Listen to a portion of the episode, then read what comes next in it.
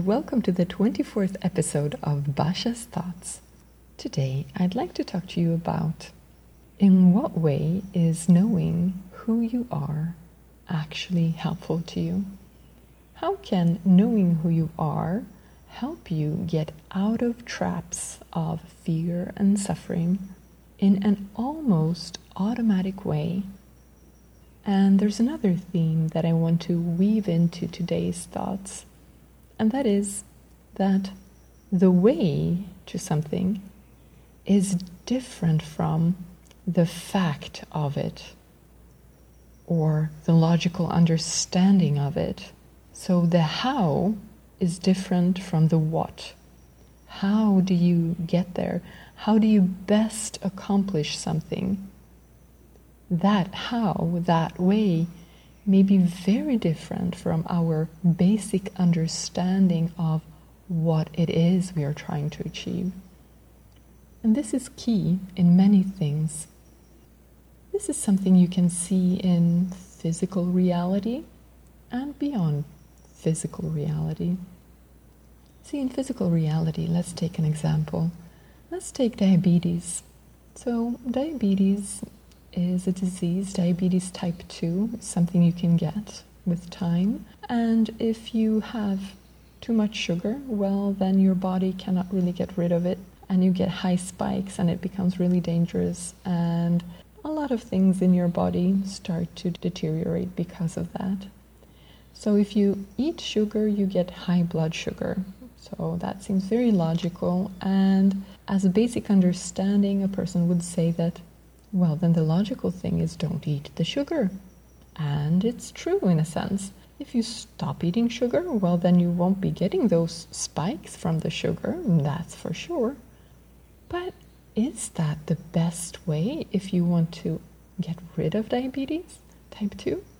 Is that your best how to? Is that the best way to accomplish it? Certainly, there are guidelines, dietary guidelines that indicate that and try to get you off of simple carbohydrates as much as possible so that you don't aggravate your diabetes. However, interestingly enough, if you start eating lots of carbohydrates, but you drastically reduce your fat intake, and you, for instance, go on something like a low fat raw food diet, where you get 80% of your calories from carbohydrates, 80 or more percent, and then 10% from protein and 10 from fat, or even less. Well, if you go on a diet like that, it turns out that within three weeks, you will be off of your diabetes medication.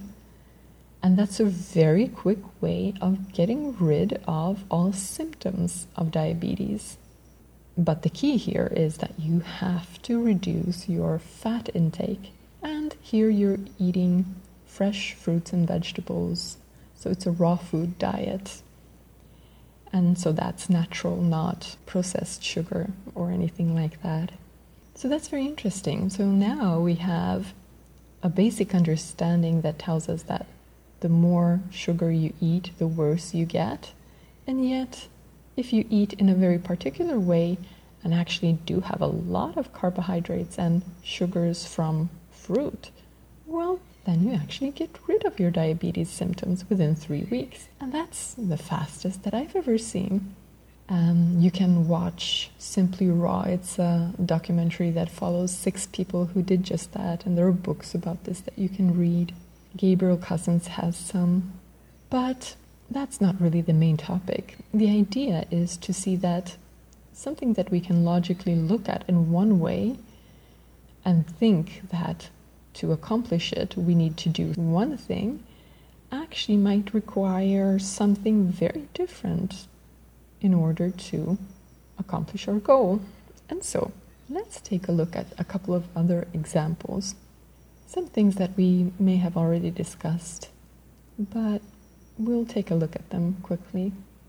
So, Maslow's hierarchy of needs, you might have heard of this one. The idea is that it's kind of like a pyramid where you have a base of the pyramid, and there you have your basic needs. And your most basic need is that of air. You have to breathe. If you don't breathe within a couple of minutes, you won't be around. Then you have other needs like water. You have to drink. If you go without water for a few weeks, well, then that's it. Then you need to eat. If you go without food for a couple of months, you might die. And so on. And so you're moving up the hierarchy of needs. Then you will have other needs like the need of shelter, for instance, to feel safe, protected, co- connection. Um, and in the very end, you have self realization.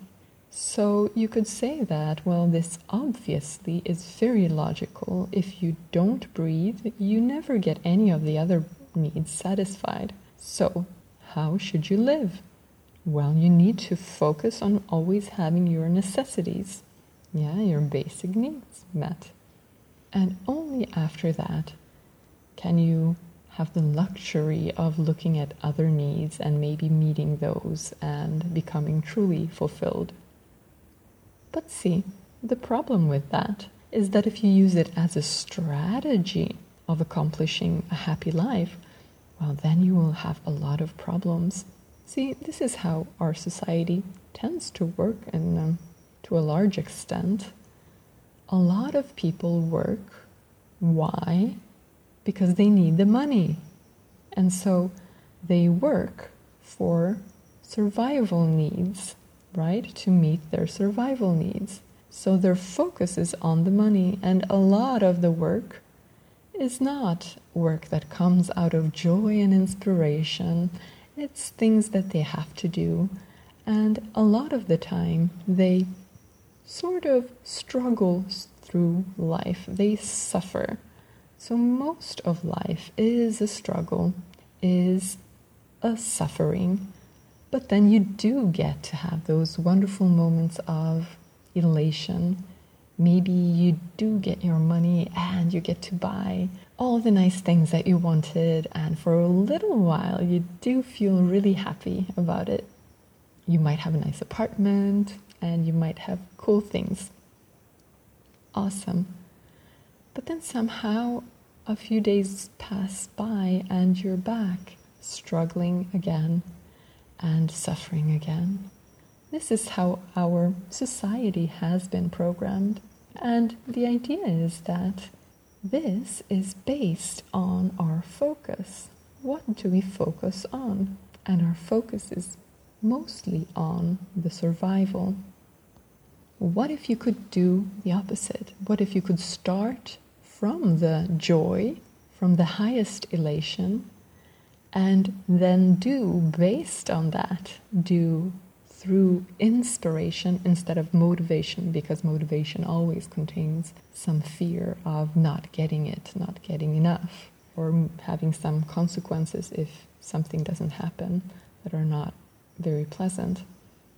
So what if you could start with the joy inside of you and then you could move from and through that joy well, then you would end up having a joyful life. And sure, there would be moments of struggle, but those would be moments. Those would not be all the time, basically. You would kind of invert this proportion of being joyous, open, happy, and struggling. The relationship would invert. So that's Maslow's hierarchy of needs. And um, the idea of not really focusing on survival in itself. What else? Well, we talked about being good and the idea of it being good to be good. Yes. So, as an idea, as a fact, you can say that, just like Maslow's hierarchy. It's good to be good, it's good to do good deeds, this will be of benefit to you. Just like you could say, well, breathing, of course, is essential. It will be of benefit to you. Yes, yes, yes. but focusing on breathing might not really get you as far as you would really like to go in this lifetime. And so, focusing on trying to be good, wanting to be good, wanting to be deserving, wanting to be worthy, now that is a trap. That is a trap that puts us into a state of fear and it connects our value to our ability to perform these good deeds. So, whenever you perform these deeds, well, then you can feel good. You can allow yourself to feel good because then you are good. And this has a lot to do with our identity. See, whatever role we identify with will bring up fears because that role is always limited. Every role we can think of is limited.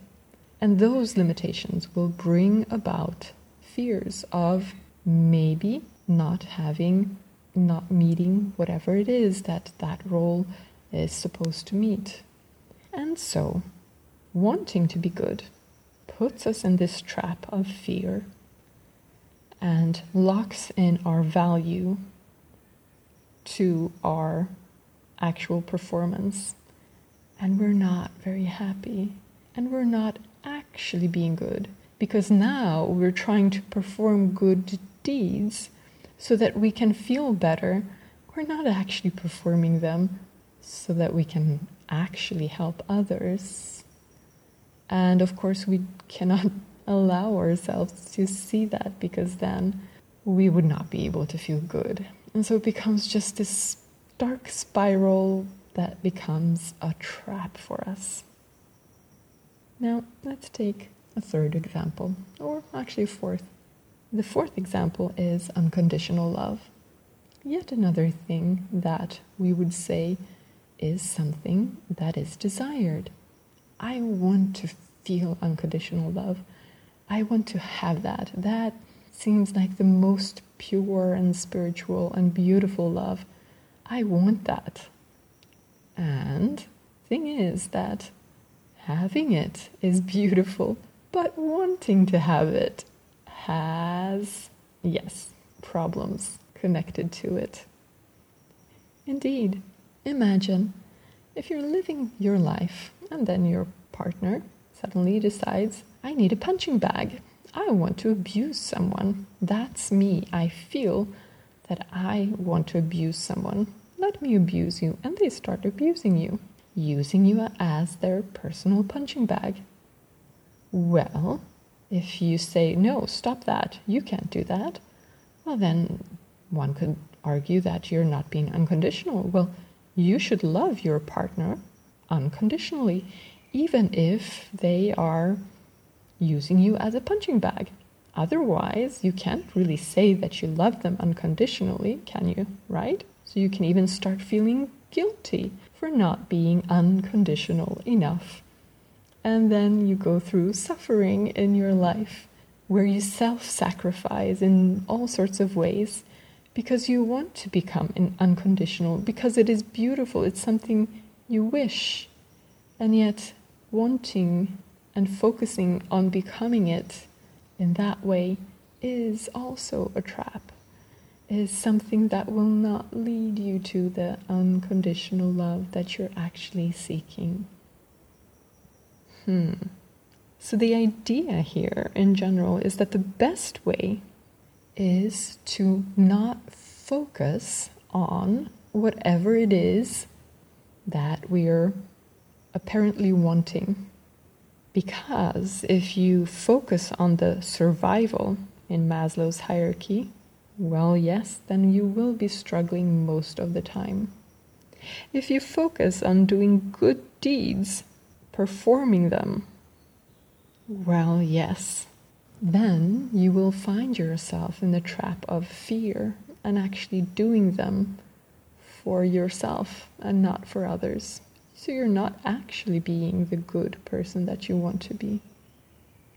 And if you focus on trying to act unconditionally, loving, well, again, that too may put you into the trap where you self sacrifice. And whenever you self sacrifice, that always leads to problems for both persons in the relationship because it will disconnect you one from the other. Because the one who is doing this self sacrifice will maybe in the moment even feel, but I'm doing it for you. And in the moment I feel better, I feel happier because I'm actually doing it for you and I feel pure in that. And yet later on, they will start feeling the resentment, they will start feeling the anger, or the anger will be repressed and then start coming out, and they just feel bad and feel more disconnected and feel like the other doesn't understand them, and they will create that disconnect, that suffering. And the other person will, of course, notice it and respond to it. And the other person, if they love you, they will probably really not want you to be suffering for their sake. I mean, the idea of it can sound noble, but in reality, you don't really want the person you're with to be suffering in order to be with you. And you don't want your partner to be lying to you and say, no, no, this is easy. I will do this for you while they're actually suffering their way through it. And you don't want the lies. All of that will lead to disconnection and definitely not take you closer to unconditional love. So, what do you do? I mean, if you're not to focus on the things that you want in these cases, right? or even in the case of diabetes, oh, I'm not eating sugar, for instance. There's another way, so you have to know this other way. But what do you focus on then? How do you find what to focus on? Well, there's uh, an interesting shortcut. And the shortcut is see if instead of focusing on what you're wanting, you focus on who you are, then you will automatically start realizing all of the above things. Well, perhaps not the diabetes, but you will be starting to cure yourself from the lifetime of suffering and only having moments of joy. You will be curing yourself from the trap of wanting to be good but never actually becoming really good and being in fear and creating problems. And you will automatically be becoming more unconditionally loving, including yourself. And that is through focusing on who you are. Because you are the one who is having this experience. You are not any of the things. You are not the physical body. You are not your mind. You are not your thoughts. You are none of that. Those are roles you play. So, what do you think about? How do you live if you are, say, knowing who you are? So, how does that appear in these three cases say, instead of focusing on survival, what do you do? Well, knowing who you are, you live from bliss, you live from joy, and that's what you start with. So you start with the joy of who you are, and then live through inspiration. Instead of doing good deeds, what do you focus on? You focus on being aware that you're actually playing a role. You are the actor here. You are not the role. You are playing the role. And so, making sure you don't identify too much with the role. See, it's really interesting to note all the really good performances all the really good performances when it comes to acting, whenever there is this underlying enjoyment of acting, enjoyment of what a person is doing, even when they're doing and portraying something that is negative, anger or fear, if underneath it all there is the enjoyment of the actor, of the art, then the public will respond to that. That will be so much more powerful than genuine fear and anger and rage. That is not something we respond to as well. Whereas an actor that can portray it very well, but underneath all of it, there is this enjoyment that we actually want to relate to because it's what we're doing right now. Because we are that joy, that enjoyment, that beauty, that bliss, that being and awareness who is having this particular experience in this particular role.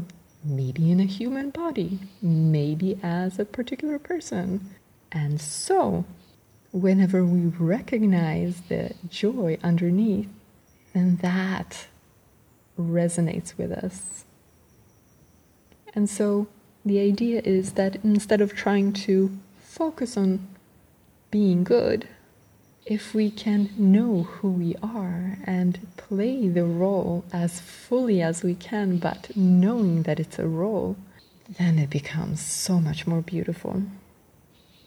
And what about acting as if from an unconditional love? Well, instead of trying to commit acts of unconditional love, the idea is to tap into one's heart and let it flow from there naturally. Don't try to sacrifice yourself in any way. Just know who you are. That's the key.